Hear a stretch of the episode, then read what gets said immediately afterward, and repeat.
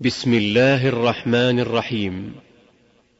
أيها الأحبة يسر مؤسسة صدى التقوى للإنتاج الإعلامي والتوزيع بالرياض أن تقدم لكم هذه المادة بعنوان عبر وعظات من وفاة النبي صلى الله عليه وسلم. لفضيلة الشيخ سعيد بن علي بن وهف القحطاني. إن الحمد لله نحمده ونستعينه ونعوذ بالله من شرور أنفسنا وسيئات أعمالنا. من يهده الله فلا مضل له ومن يضلل فلا هادي له. وأشهد أن لا إله إلا الله وحده لا شريك له. وأشهد أن محمدا عبده ورسوله صلى الله عليه وعلى آله وأصحابه وسلم تسليما كثيرا. يا أيها الذين آمنوا اتقوا الله حق تقاته ولا تموتن إلا وأنتم مسلمون. يا أيها الناس اتقوا ربكم الذي خلقكم من نفس واحدة وخلق منها زوجها وبث منهما رجالا كثيرا ونساء واتقوا الله الذي تساءلون به والأرحام إن الله كان عليكم رقيبا. يا أيها الذين آمنوا اتقوا الله وقولوا قولا سديدا يصلح لكم أعمالكم ويغفر لكم ذنوبكم ومن يطع الله ورسوله فقد فاز فوزا عظيما. أما بعد أيها الإخوة لا شك أن الكلام عن النبي عليه الصلاة والسلام كلام عظيم. ولا ينبغي لمثلي أن يتكلم عن هذا النبي الكريم لأن هناك من هو أولى مني في الكلام عن النبي صلوات الله وسلامه عليه. هو أفضل الخلق صلوات الله وسلامه عليه. بعثه الله عز وجل بالدعوة إلى التوحيد والتحذير من الشرك. وقبل أن أبدأ في الموضوع ينبغي لي أن أقف وقفات قصيرة في مقدمة قصيرة عن الكلام فيما ينبغي للمسلم أن يعلمه عن النبي عليه الصلاة والسلام. لأن الإنسان إذا جهل الإنسان وهو إنسان لا يعرفه لا قيمة له عنده. فكيف برسول الله صلى الله عليه وسلم وهو أعظم البشر وهو رسول الله صلى الله عليه وسلم؟ فلا شك أنه عليه الصلاة والسلام هو عبد الله ورسوله. هو محمد بن عبد الله. ابن عبد المطلب ابن هاشم وهاشم من قريش وقريش من العرب والعرب من ذرية إسماعيل ابن إبراهيم عليه وعلى نبينا أفضل الصلاة وأتم التسليم. فهو خيار من خيار من خيار صلوات الله وسلامه عليه. وهو بعثه الله عز وجل بالدعوة إلى التوحيد والنذارة عن الشرك. بعثه الله بعد الأربعين صلوات الله وسلامه عليه. نبي بإقرأ وأرسل بالمدثر صلوات الله وسلامه عليه. بلده مكة بقي بها ثلاث عشرة سنة. يدعو إلى لا إله إلا الله إلى معبود بحق إلا الله. يقول يا أيها الناس قولوا لا إله إلا الله تفلحوا. ولهذا كثير من الناس لا يعرفون معنى هذه الكلمة وبعض المشركين يعرف معناها. ولهذا قال بعضهم حينما قال هذه الكلمة أجعل الالهه إلها واحدا إن هذا لشيء عجاب. دل ذلك على أنهم يعرفون معناها وأنهم لو قالوها لالتزموا بها ونبذوا ما يعبدون من الأوثان والأنداد وما يدعونه من دون الله تبارك وتعالى. بقي في مكة عليه الصلاة والسلام ثلاثة عشرة سنة وقبل أن يهاجر المدينة أسري به صلوات الله وسلامه عليه. أسري به إلى البيت المقدس ثم عري به عليه الصلاة والسلام وراى الآيات العظام في هذا المعراج ورأى الجنة ورأى النار عليه الصلاة والسلام وفرض الله عليه الصلاة خمسين صلاة في اليوم والليلة وراجع ربه مرات بينه وبين موسى عليه الصلاة والسلام حتى جعلها خمسا وخفف عن عباده تبارك وتعالى. وقال عليه الصلاة والسلام حينما قال له موسى سر ربك التخفيف فقال النبي عليه الصلاة والسلام والله لقد استحييت من ربي فسمع مناديا ينادي لقد خففت عن عبادي وأمضيت فريضتي وجعلها الله عز وجل خمسين صلاة لمن قام بها ورجع عليه الصلاة والسلام من ليلته وحينما رجع إلى مكة استغرب المشركون هذا الأمر العظيم وهذا المسرى برسول الله عليه الصلاة والسلام وكذبوه. وقال له بعض أعمامه هل تقول ذلك أمام الناس حتى يسمعوا هذا الكلام؟ يريد أن يرد دعوته وأن هذا شيء مستغرب. قد علموا بأن النبي عليه الصلاة والسلام لم يرى بيت المقدس. فأخبر الناس عليه الصلاة والسلام فقالوا صف لنا بيت المقدس. فجاء جبريل عليه السلام كما في البخاري ببيت المقدس حتى وضعه أمامه. وأهل مكة يعرفون بأنه لم يرى بيت المقدس في حياته عليه الصلاة والسلام. إنما الأخبار التي قيلت بأنه ذهب إلى الشام لم يدخل بيت المقدس إن صحت الأخبار بأنه ذهب إلى الشام لكنه لم يرى بيت المقدس عليه الصلاة والسلام. فحينئذ من مكذب من هؤلاء ومن مصدق وبعضهم ارتد عن دين الإسلام وبعضهم ثبت على دين الله وزاد ذلك في إيمانه وتقواه وتصديقه للنبي عليه الصلاة والسلام. صلى في مكة ثلاث سنين. عليه الصلاة والسلام. ثم أمر بالهجرة إلى المدينة وهاجر إلى المدينة عليه الصلاة والسلام. وفرض الله عليه في المدينة بقية الشرائع كالصلاة كالزكاة والحج والجهاد وغير ذلك من شرائع الإسلام. بقي عليه الصلاة والسلام ثلاثة عشرة سنة في المدينة حتى كمل الله به الدين كمل الدين. وحينما كمل الدين انتهت وظيفته عليه الصلاة والسلام لأن الله قد كمل به الدين. وفي آخر يعني المطاف في السنة التاسعة أو بداية العاشرة آه، فرض الله تبارك وتعالى أو أذن في الناس بالحج عليه الصلاة والسلام. وحج بالناس أخبر الناس بأنه سيحج هذه السنة فحج معه خلق كثير. حتى أن الراوي يقول أنظر أمامه مد البصر وعن يمينه وعن شماله ومن خلفه مد البصر. كلهم يريدون أن يقتدوا برسول الله صلى الله عليه وسلم. حتى وقف في عرفات بعد أن كمل أول الحج والطواف بالبيت والبقاء بمنى ثم خطب الناس عليه الصلاة والسلام خطبة عظيمة يوصيهم فيها بتقوى الله تعالى وكأنه مودع عليه الصلاة والسلام يودع الناس صلوات الله وسلامه عليه وأوصاهم وهذه من وصاياه التي أوصى بها قبل موته عليه الصلاة والسلام لأنه لم يكمل ثلاثة أشهر بعد الحج صلوات الله وسلامه عليه كأنه يوصي وأوصاهم بكتاب الله تعالى. وبسنة رسوله عليه الصلاة والسلام كما في رواية الحاكم وسنة نبيه وبين بأنهم إن تمسكوا بكتاب الله وسنة النبي عليه الصلاة والسلام لم يضلوا بعد ذلك وأمرهم عليه الصلاة والسلام بالتوحيد ونهاهم عن الشرك وأوصاهم عليه الصلاة والسلام بالنساء وحرم الربا ووضع الربا وضع دماء الجاهلية وغير ذلك من الوصايا وقال إن دماءكم وأموالكم وأعراضكم وفي رواية وأبشاركم عليكم حرام. كحرمة يومكم هذا في بلدكم هذا في شهركم هذا. اللهم هل بلغت؟ فيقول الناس نعم. فيرفع اصبعه إلى السماء ويقول اللهم اشهد. أو كما قال النبي عليه الصلاة والسلام. ثم أوصاهم كذلك عند الجمرة. أوصاهم عليه الصلاة والسلام قال خذوا عني مناسككم. فإنكم لا تدرون أو فإني لا أدري لعلي لا أحج بعد حجتي هذه. أو كما قال النبي عليه الصلاة والسلام. ثم خطبهم في يوم النحر وأعاد الخطبة التي في عرفات أو نحو منها أعادها وقال إن دماءكم وأموالكم وأعراضكم وأبشاركم إلى آخر الحديث. وكذلك خطبهم عليه الصلاة والسلام في أوسط أيام التشريق صلوات الله وسلامه عليه. حتى قال الراوي بأن الله فتح مسامع الناس يسمعون خطبته عليه الصلاة والسلام وهم في منازلهم وهذه من معجزاته عليه الصلاة والسلام. ثم رجع إلى المدينة صلوات الله وسلامه عليه وأوصى الناس في طريقه وهو إلى المدينة أوصى الناس بكتاب الله في غدير خم وقال في هذا الكتاب فيه الهدى والنور. هو حبل الله. من, استمس من تمسك به كان على الهدى ومن تركه كان على الضلالة أو كما قال النبي صلوات الله وسلامه عليه. ثم رجع إلى المدينة صلوات الله وسلامه عليه. ولا شك أن الإنسان لا بد أن يعرف اخلاقه عليه الصلاة والسلام. فالنبي صلوات الله وسلامه عليه هو إماما كان إماما يقتدى به صلوات الله وسلامه. هو أسوة وأسوتنا عليه الصلاة والسلام وقدوتنا لقد كان لكم في رسول الله أسوة حسنة لمن كان يرجو الله واليوم الآخر وذكر الله كثيرا. فقد كان صلى الله عليه وسلم له أوراد من الطاعات.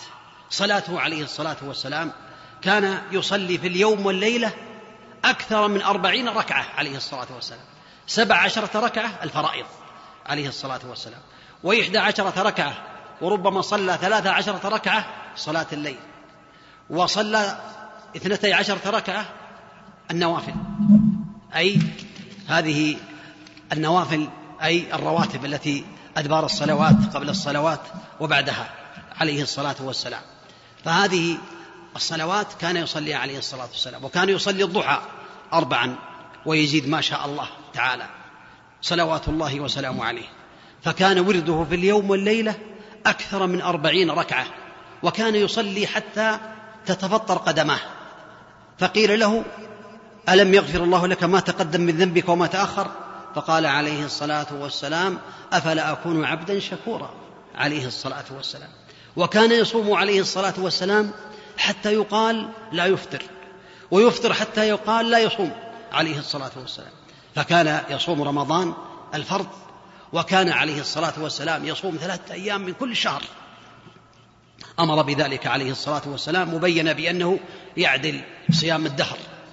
وكان ربما اختار أو ربما تحرى صيام يوم الاثنين والخميس. وثبت في النساء كما صحح الألباني رحمة الله عليه أنه كان يصوم تسعا من ذي الحجة ويتحرى صيام ثلاثة أيام من الشهر. يصوم الخميس الاثنين الأول من الشهر وخميسين من الشهر ثلاثة أيام. وأمر عليه الصلاة والسلام وحث على صيام ست من شوال صلوات الله وسلامه عليه.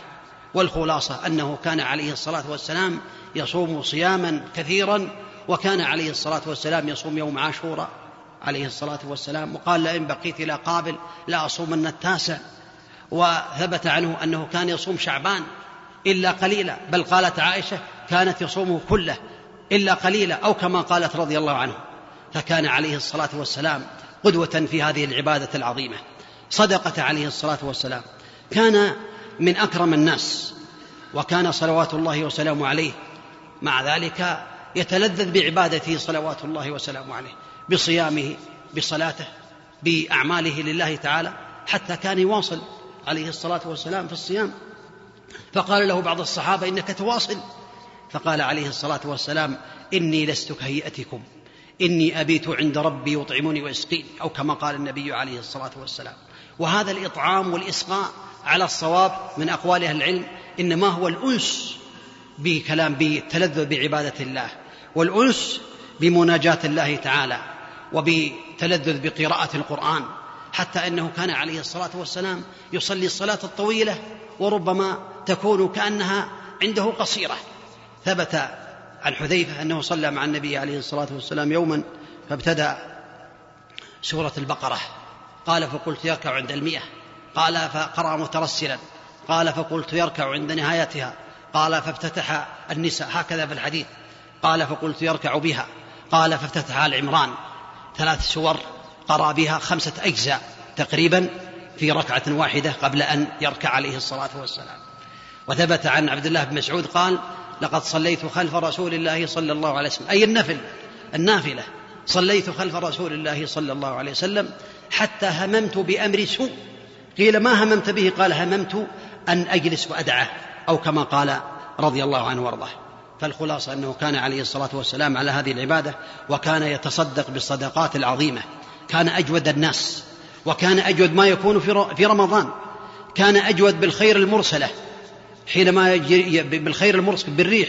أجود من الريح بالخير المرسلة حينما يلقاه جبريل عليه الصلاة والسلام. وهذا يدل على أنه عليه الصلاة والسلام عبد الله ورسوله وأن الله عز وجل رفع منزلته ورفعه في الدنيا والآخرة. ولهذا وكان يجاهد عليه الصلاة والسلام لأعداء الله تعالى بأنواع الجهاد. أنواع الجهاد اكتمل أو كمل النبي عليه الصلاة والسلام مراتب الجهاد كلها. جهاد النفس وهو تعلم الهدى والعمل به والدعوة إليه وكذلك الصبر على الأذى فيه وكذلك جهاد الشيطان مرتبتان جهاده في دفع الشكوك وجهاده كذلك في دفع الشهوات. وكذلك جهاد أعداء الكفار جهاد باللسان وباليد وبالنفس وبالقلب وبالمال عليه الصلاة والسلام وجهاد أرباب الظلم والعدوان باليد وباللسان وبالقلب فكان عليه الصلاة والسلام أكمل الناس في أنواع الجهاد التي أمر الله بها وأمر بها النبي صلوات الله وسلامه عليه ولهذا أرفع رفع الله ذكره وأعلى مكانته واعلى ذكره في الدنيا والآخرة صلوات الله والسلام عليه. وكان عليه الصلاة والسلام مع ذلك أحسن الناس خلقا. كان عليه الصلاة والسلام إذا استسلف رد خيرا مما استسلف. استسلف من رجل بعيرا أو بكرا فرد له سنا أعظم من سنه. فقال أوفيتني أوفأك الله. أوفيتني أوفأك الله. فقال النبي عليه الصلاة والسلام إن خير الناس أحسنهم قضاء أو كما قال النبي صلوات الله وسلامه عليه. واشترى من جابر بعيرا اشتراه منه في غزوة تبوك. واشترط جابر حملانه إلى المدينة. وحينما رجع إلى المدينة جاء به يقوده إلى النبي عليه الصلاة والسلام بخطامه فقال خذ الجمل يا رسول الله. فقال أتراني ما كستك؟ قال لا يا رسول الله. قال خذ الجمل وخذ الثمن كلها. وترك الجمل وترك الثمن. هذا يدل على أنه عليه الصلاة والسلام أحسن الناس معاملة وأحسنهم خلقا صلوات الله وسلامه عليه لأن خلقه كان القرآن عليه الصلاة والسلام. كما قالت عائشة رضي الله عنها كان خلقه القرآن. بسم الله. وكان أزهد الناس عليه الصلاة والسلام.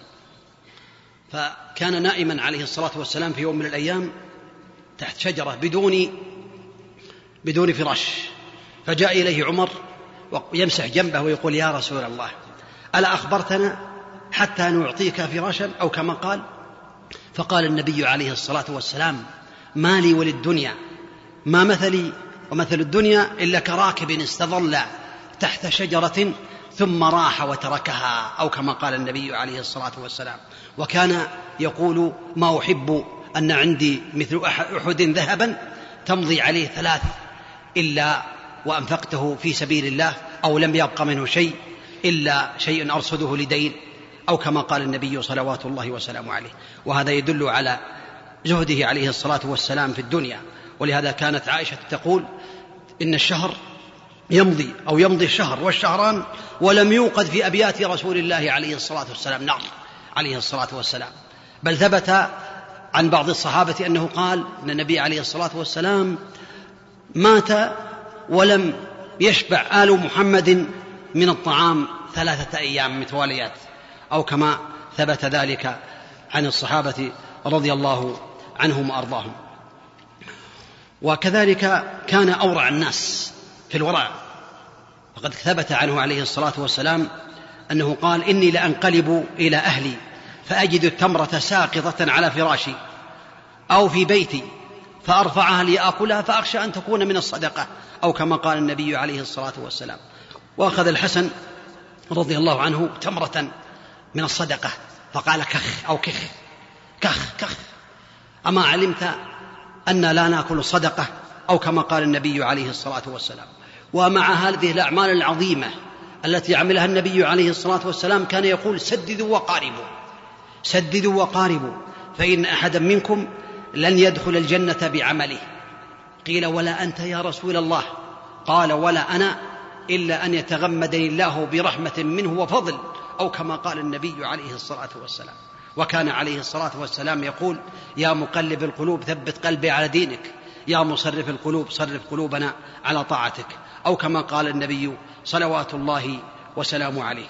فكان خير أعمال خواتيمها عليه الصلاة والسلام كذلك. قد ثبت أنه قال لفاطمة حينما في مرض وفاته عليه الصلاة والسلام إن جبريل يعارضه القرآن في كل سنة مرة وإنه عارضني في هذه السنة مرتين. فدل ذلك على أن أعماله عليه الصلاة والسلام كان خيرها خواتمها وكان عليه الصلاة والسلام يعتكف في رمضان عشرة أيام ثم اعتكف في السنة اللي مات فيها التي مات فيها عليه الصلاة والسلام عشرين يوما. صلوات الله وسلامه عليه. فكان خير أعماله خواتمها عليه الصلاة والسلام. وصاياه قبل موته عليه الصلاة والسلام. أوصى الناس بوصايا قبل موته عليه الصلاة والسلام. يجب على المسلم أن يلتزم بها وأن يستفيد منها وأن يتخذها يعني وصية من النبي عليه الصلاة والسلام. من هذه الوصايا أنه أوصى الناس كما سمعتم إن دماءكم وأموالكم وأعراضكم عليكم حرام كحرمة يومكم هذا في بلدكم هذا في شهركم هذا.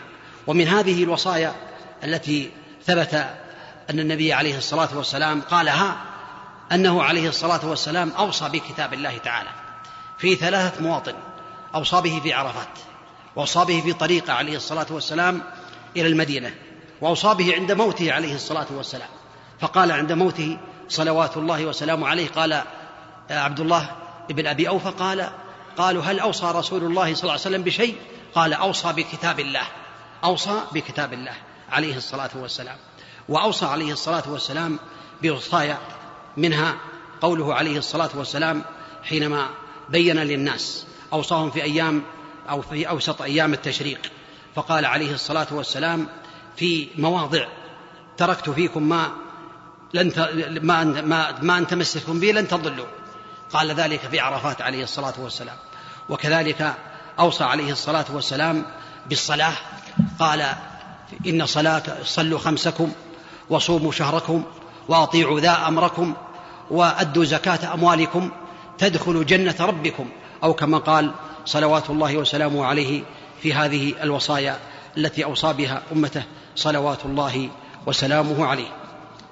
وكذلك أوصى عليه الصلاة والسلام قبل موته بخمسة أيام بالتوحيد ونبذ الشرك فقال عليه الصلاة والسلام ألا وإن من كان قبلكم كانوا يتخذون قبور أنبيائهم وصالحيهم مساجد ألا فلا تتخذوا القبور مساجد فإني أنهاكم عن ذلك.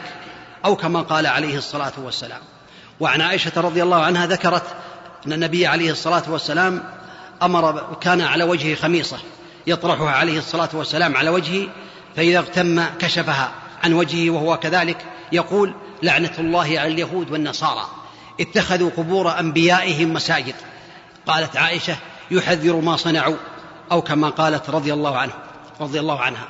أم حبيبة رضي الله عنها وأرضاها وأم سلمة أخبرت النبي عليه الصلاة والسلام في مرض موته. بأن هناك كنيسة في الحبشة كان فيها تصاوير. فقال أولئك إذا مات فيهم الرجل الصالح بنوا على قبره مسجدا. أولئك شرار الخلق عند الله تعالى أو كما قال النبي صلوات الله وسلامه عليه في هذه الوصايا. توديعة لأمته عليه الصلاة والسلام. ودع الأحياء والأموات. ثبت عنه عليه الصلاة والسلام أنه ودع الأحياء والأموات.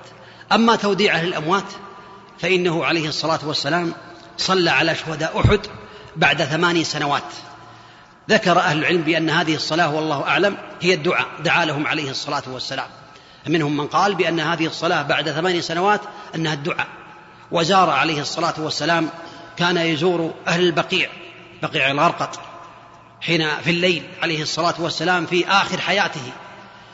كان يأتي إليهم كل ما يكون عند عائشة ويدعو لهم عليه الصلاة والسلام. وقد رأته رضي الله عنها يستقبل القبلة ورفع يديه ثلاثا كما في مسلم عليه الصلاة والسلام.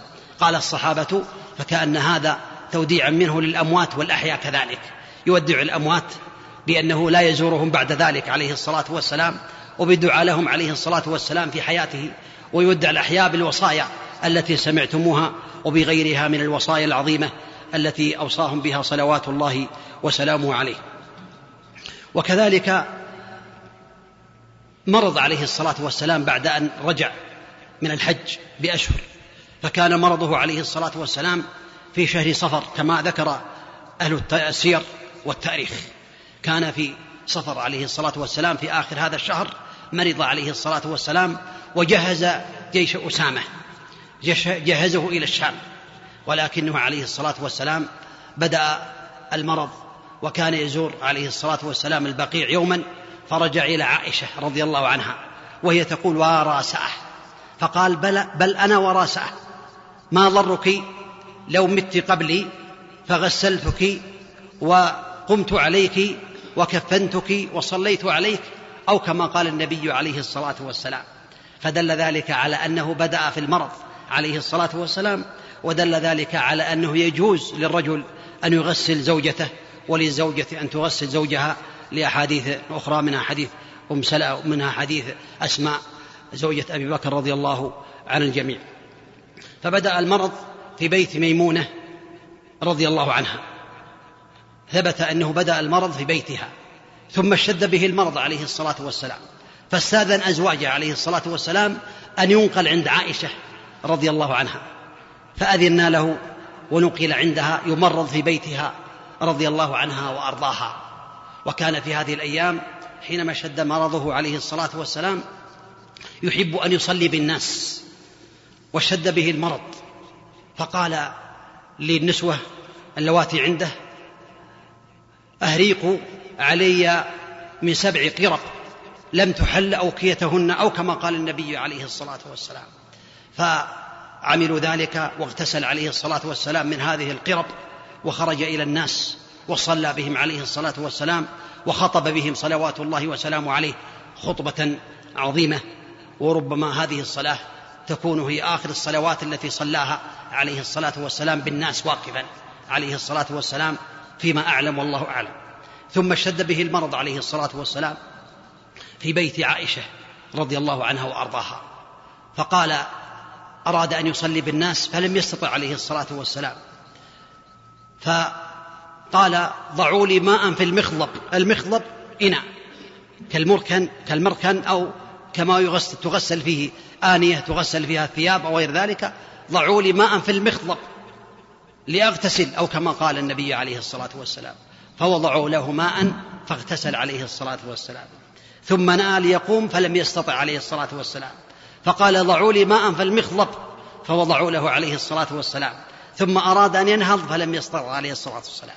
ثم قال مرة أخرى ضعوا لي ماء في المخضب المرة الثالثة فلم يستطع أن ينهض عليه الصلاة والسلام.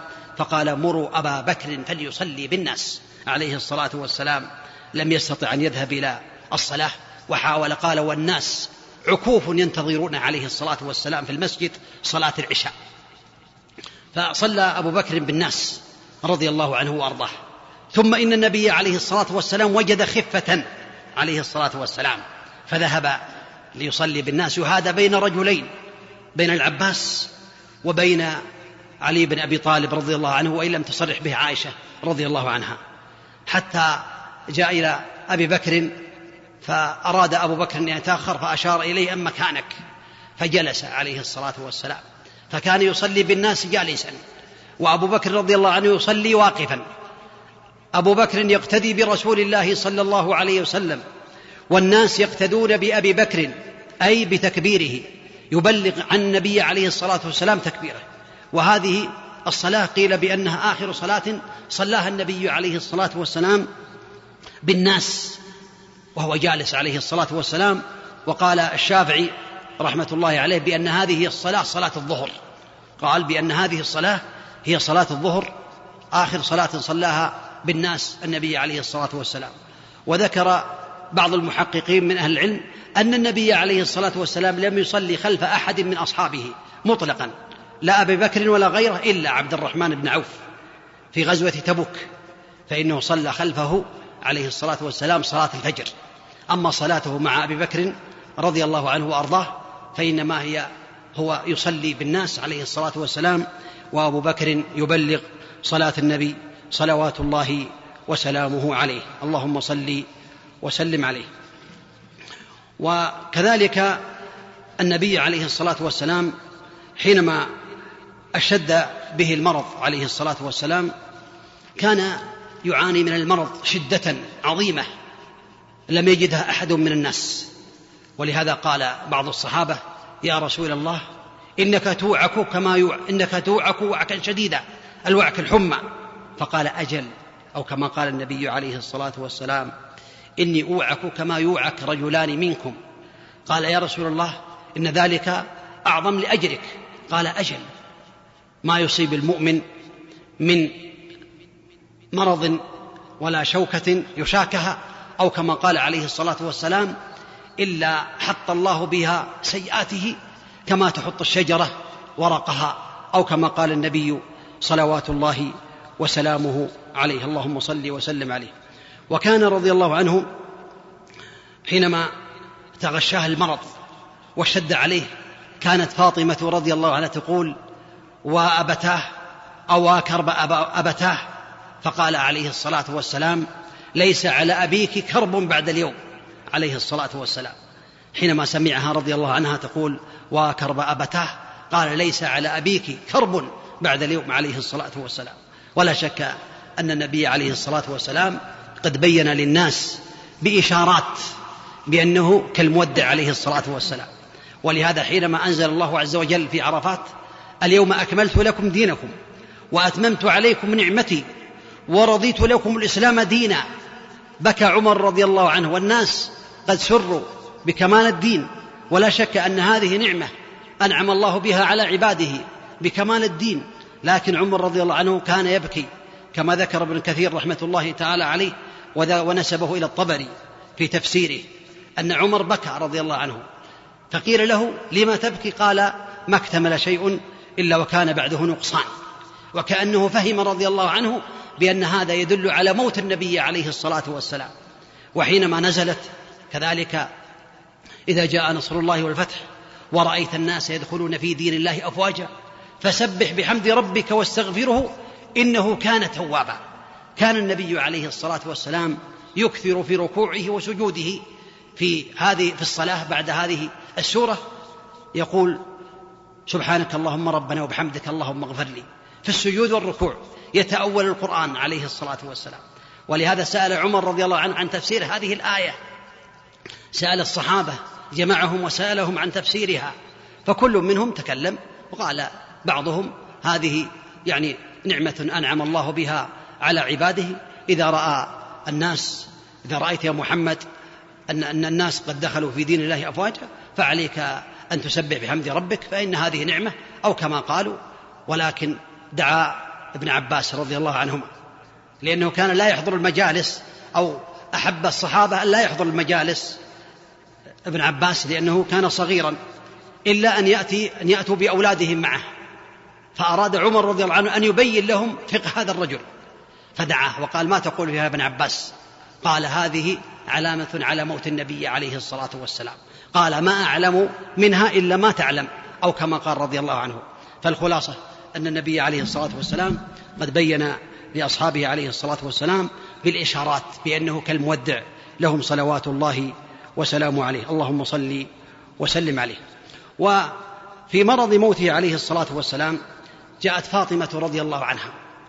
فقال مرحبا بابنتي مرحبا بابنتي. وهذا يدل على تواضعه عليه الصلاة والسلام وعلى رحمته صلوات الله وسلامه عليه.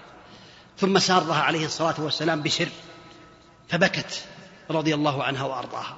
ثم سارها مرة أخرى فضحكت فأقسمت عائشة وقالت عزمت عليك لما لي عليك من حق أن تخبريني بماذا قال لك أو ماذا قال النبي عليه الصلاة والسلام؟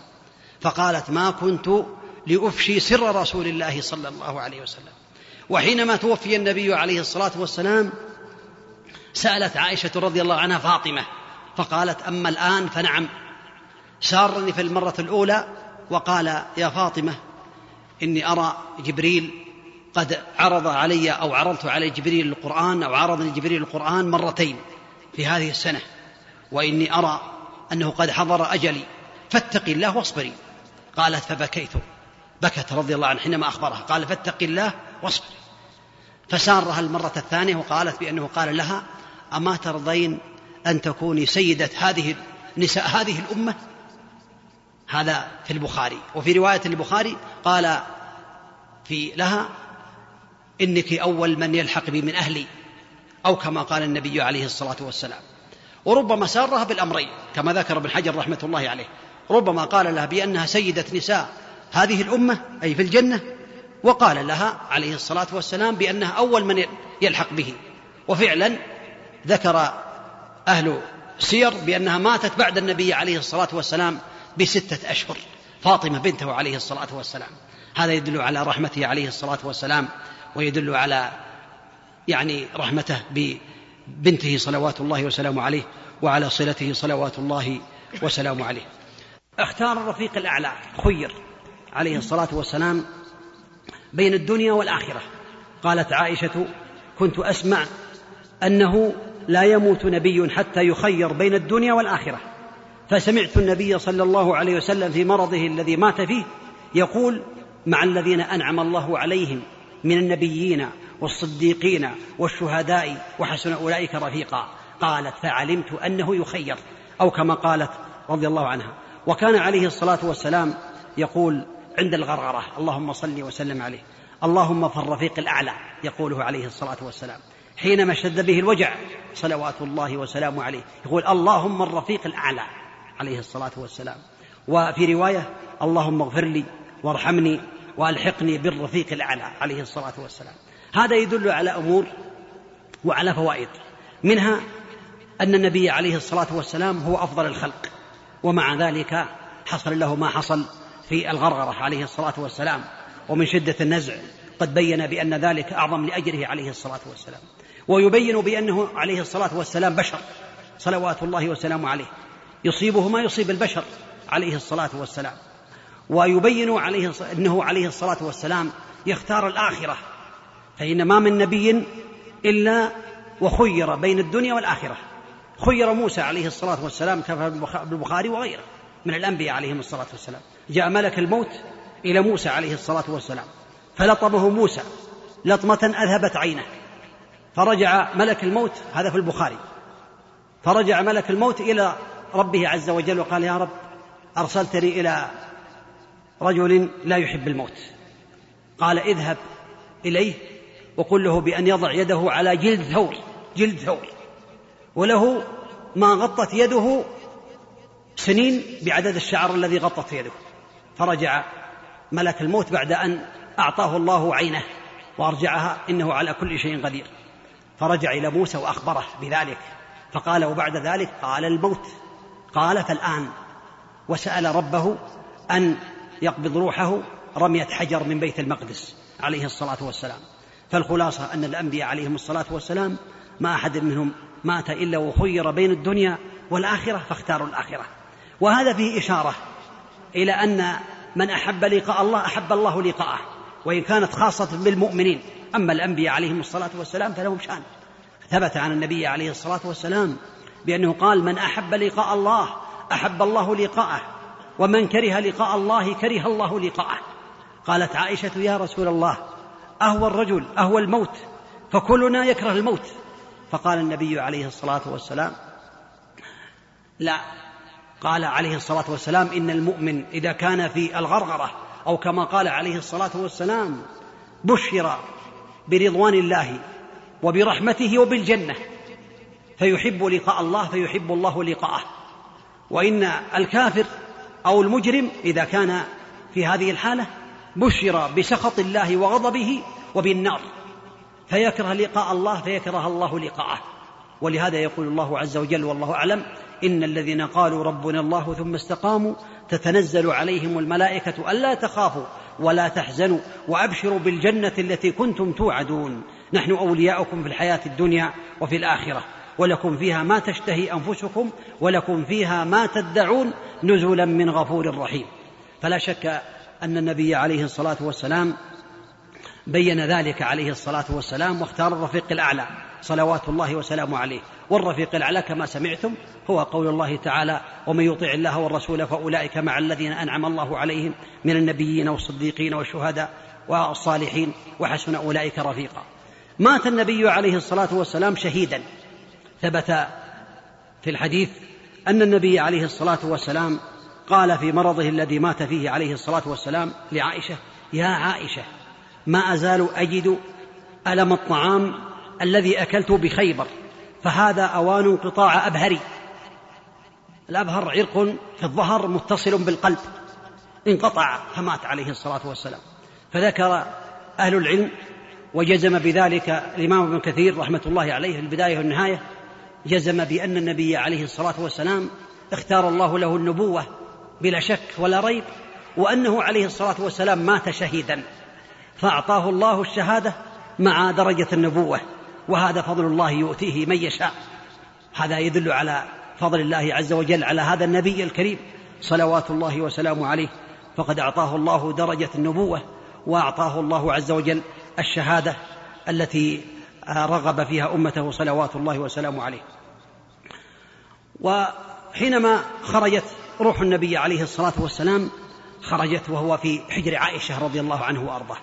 وكان عليه الصلاة والسلام يقول لا إله إلا الله إن للموت لسكرات أو إن للموت سكرات.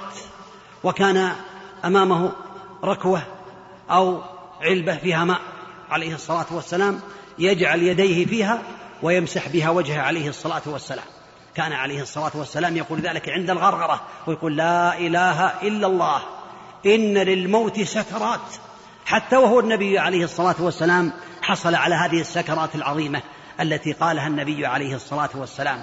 هذا يدل على أنه أعظم لأجره كما تقدم لا إله إلا الله إن للموت لسكرات.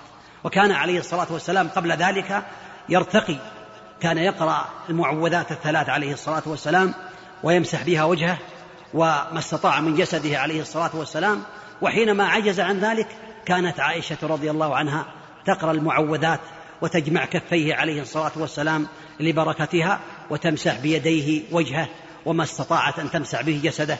قالت رجاء بركة يدي النبي عليه الصلاة والسلام. خرجت روحه عليه الصلاة والسلام إلى الرفيق الأعلى صلوات الله وسلامه عليه. وحينما مات عليه الصلاة والسلام أنكر كثير من الناس ذلك. أنكروا موت النبي عليه الصلاة والسلام.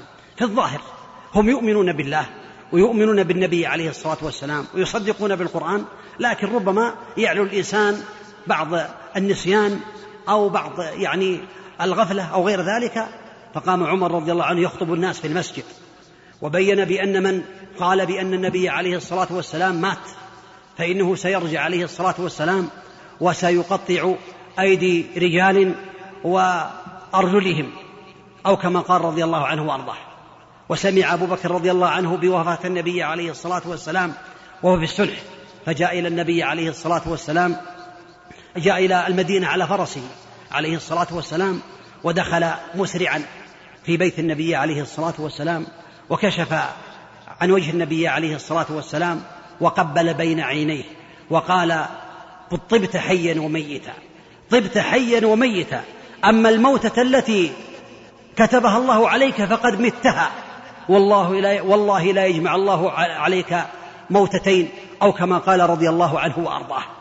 ثم خرج إلى الناس وجد عمر يخطب الناس رضي الله عنه وأرضاه. فقال على رسلك أيها الحالف على رسلك. فأقبل الناس إلى أبي بكر رضي الله عنه وأرضاه وخطب الناس أبو بكر رضي الله عنه وأرضاه. قال أيها الناس بعد أن حمد الله وأثنى عليه. حمد الله وأثنى عليه. قال أيها الناس من كان يعبد محمدا فإن محمدا قد مات ومن كان يعبد الله فإن الله حي لا يموت. ثم قرأ إنك ميت وإنهم ميتون ثم إنكم يوم القيامة تبعثون. وما محمد إلا رسول قد خلت من قبله الرسل. أفإن مات أو قتل انقلبتم على أعقابكم. فقرأ فعلم الناس بأن النبي عليه الصلاة والسلام قد مات.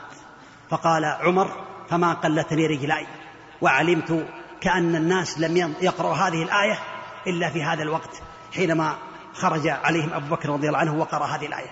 هذا يدل على أن الرجل العظيم قد يخفى عليه بعض العلم ويدل على فضل أبي بكر رضي الله عنه وأنه أفضل الصحابة.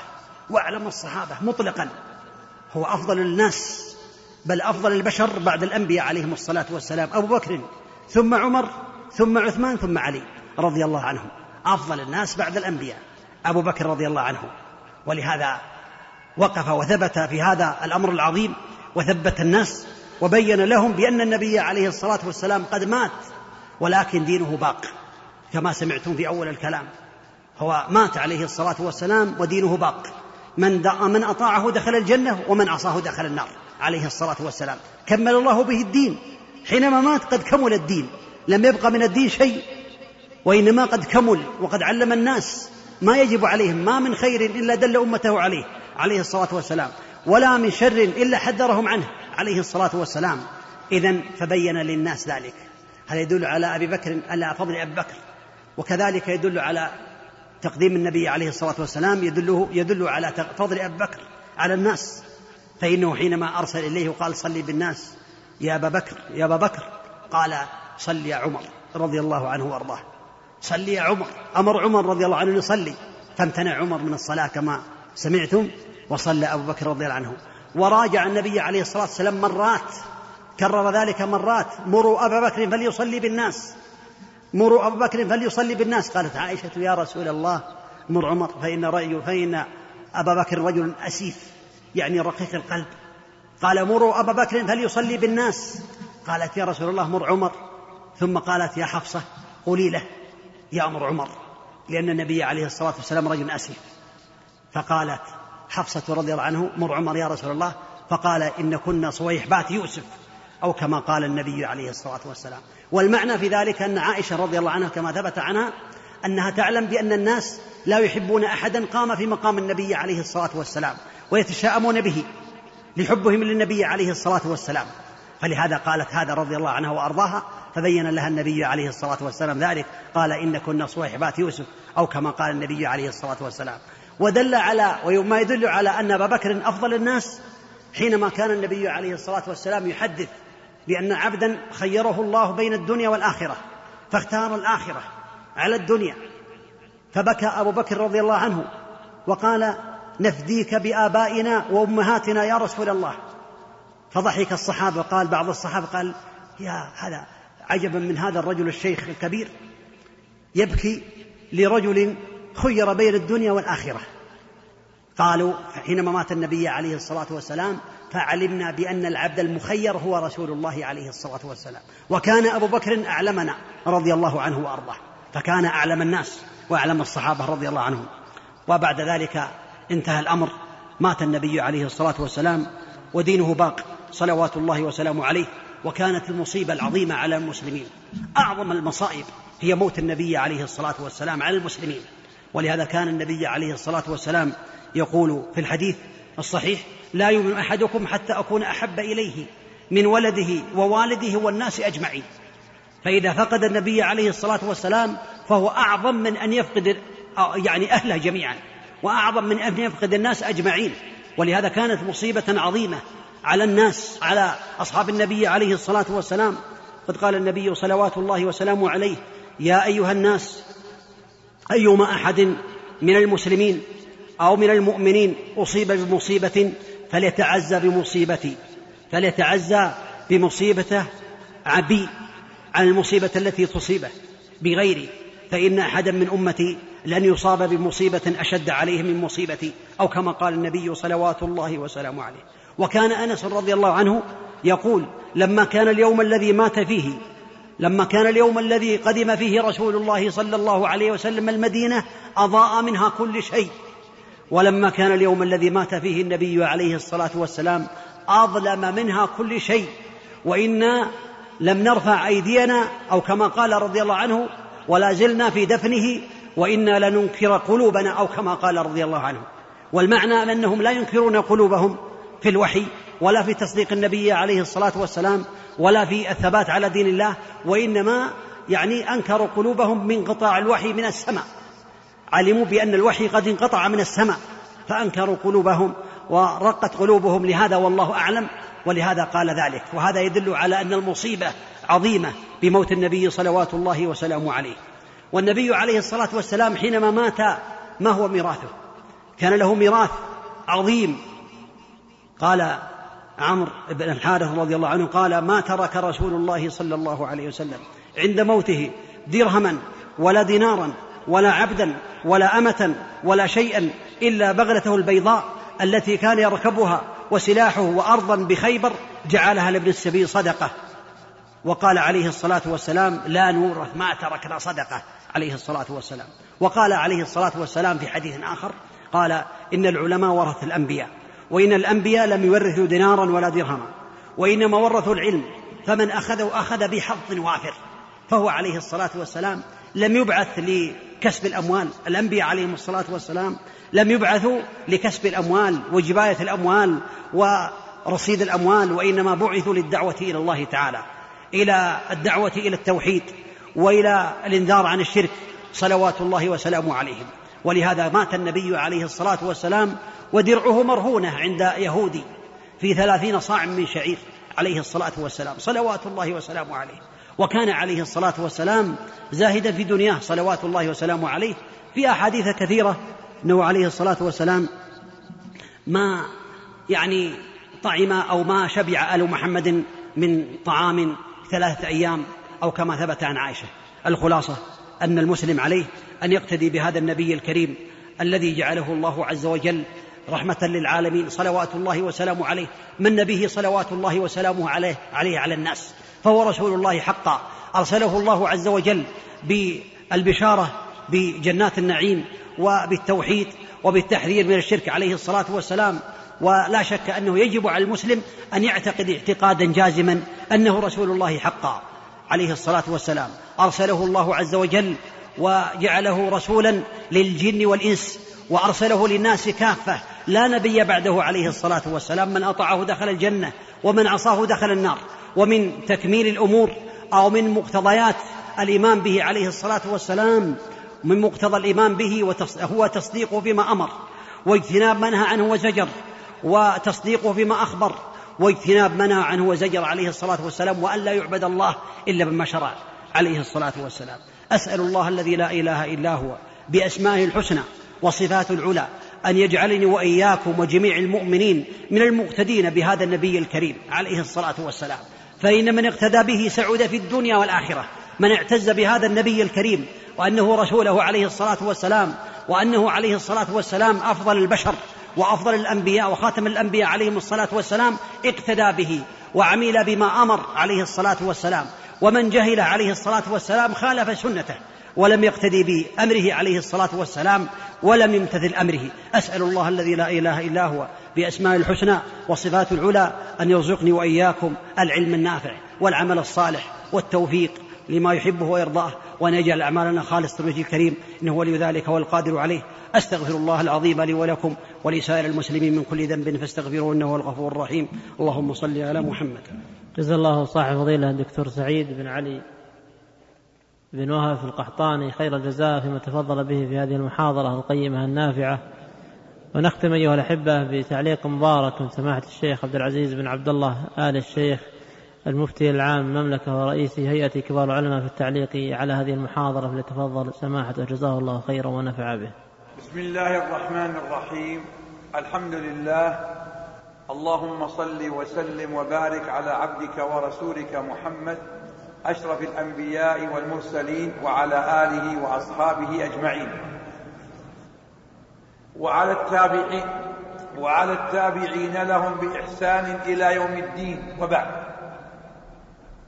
فضيلة الشيخ سعيد تحدث عليكم تحدث نتحدث عليكم بحديث مهم وهي أخذ العبر والعظات من وفاة النبي صلى الله عليه وسلم.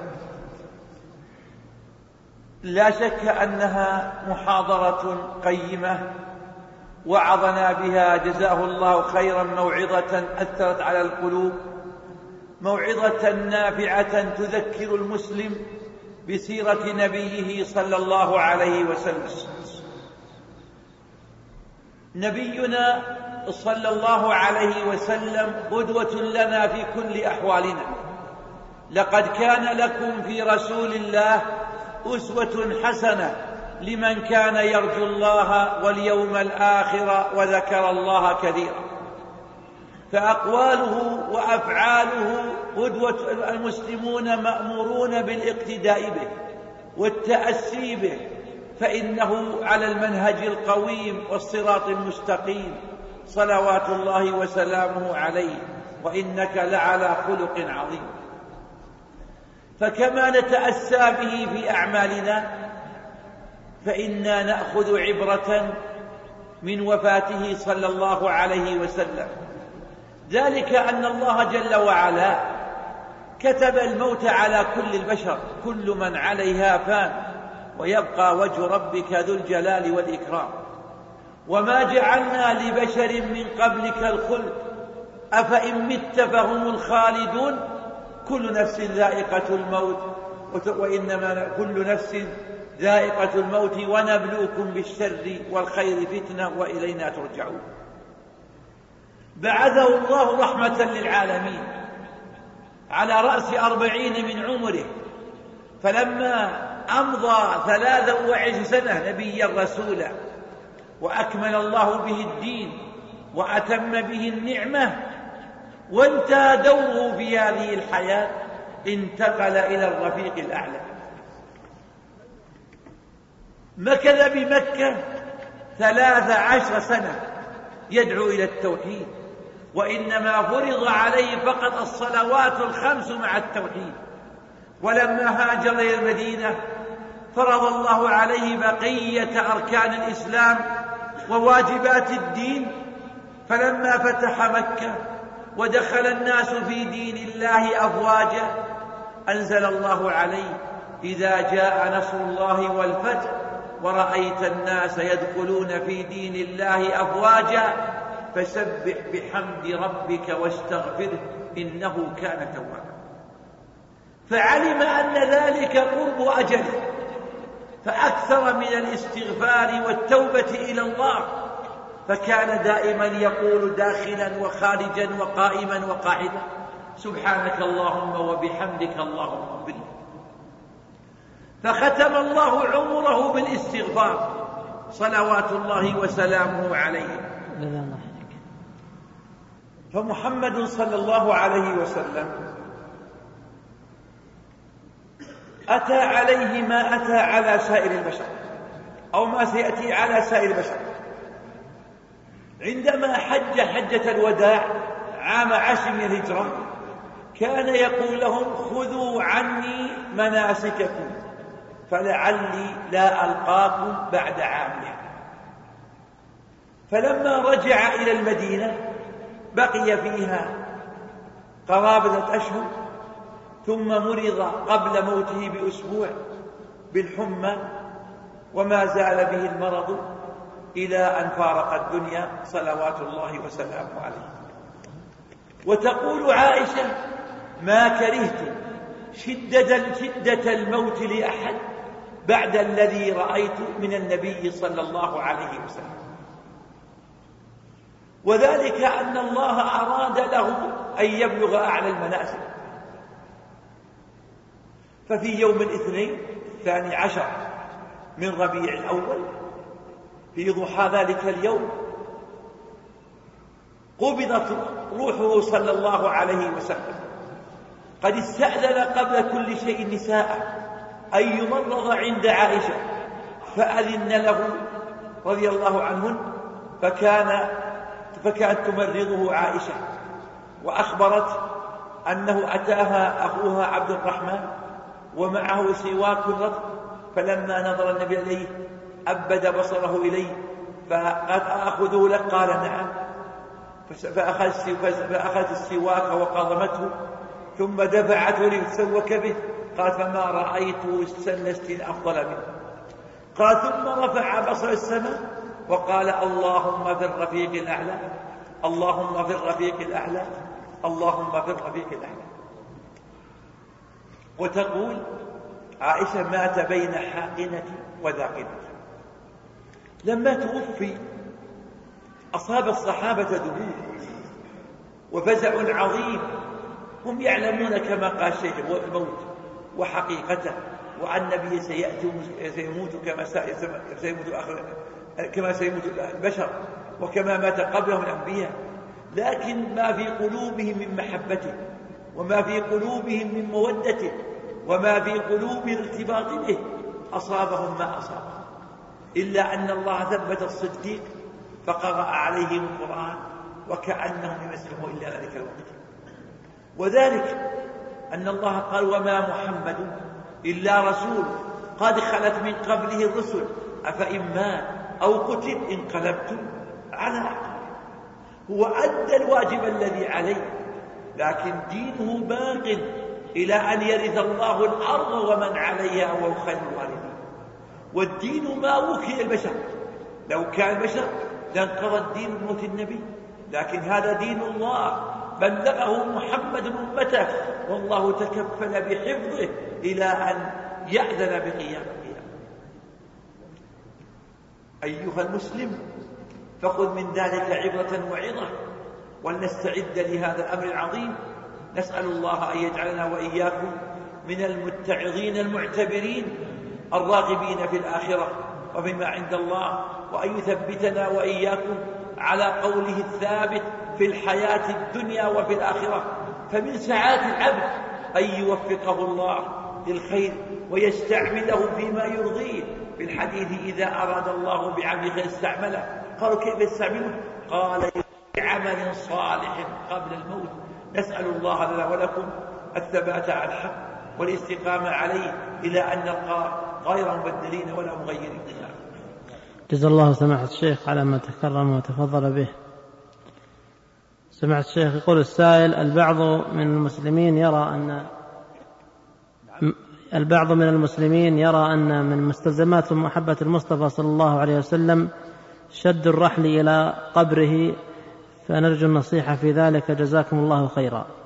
يا إخواني جاء في الحديث أنه صلى الله عليه وسلم قال لا تشد الرحال إلا إلى ثلاثة مساجد مسجدي هذا والمسجد الحرام والمسجد الأقصى. إذا شد الرحل إلى القبر بدعة فالمسلم يشد رحله زائرا المسجد لا يشده زائر القبر فإذا أتى المسجد سن له أن يسلم على قبره صلى الله عليه وسلم. وقربك من قبره كبعدك عنه سواء لما في الحديث ما من مسلم يسلم عليه إلا رد الله علي روحي حتى أبد حتى أرد عليه السلام. وفيه إن لله ملائكة سياحين يبلغوني عن أمة السلام.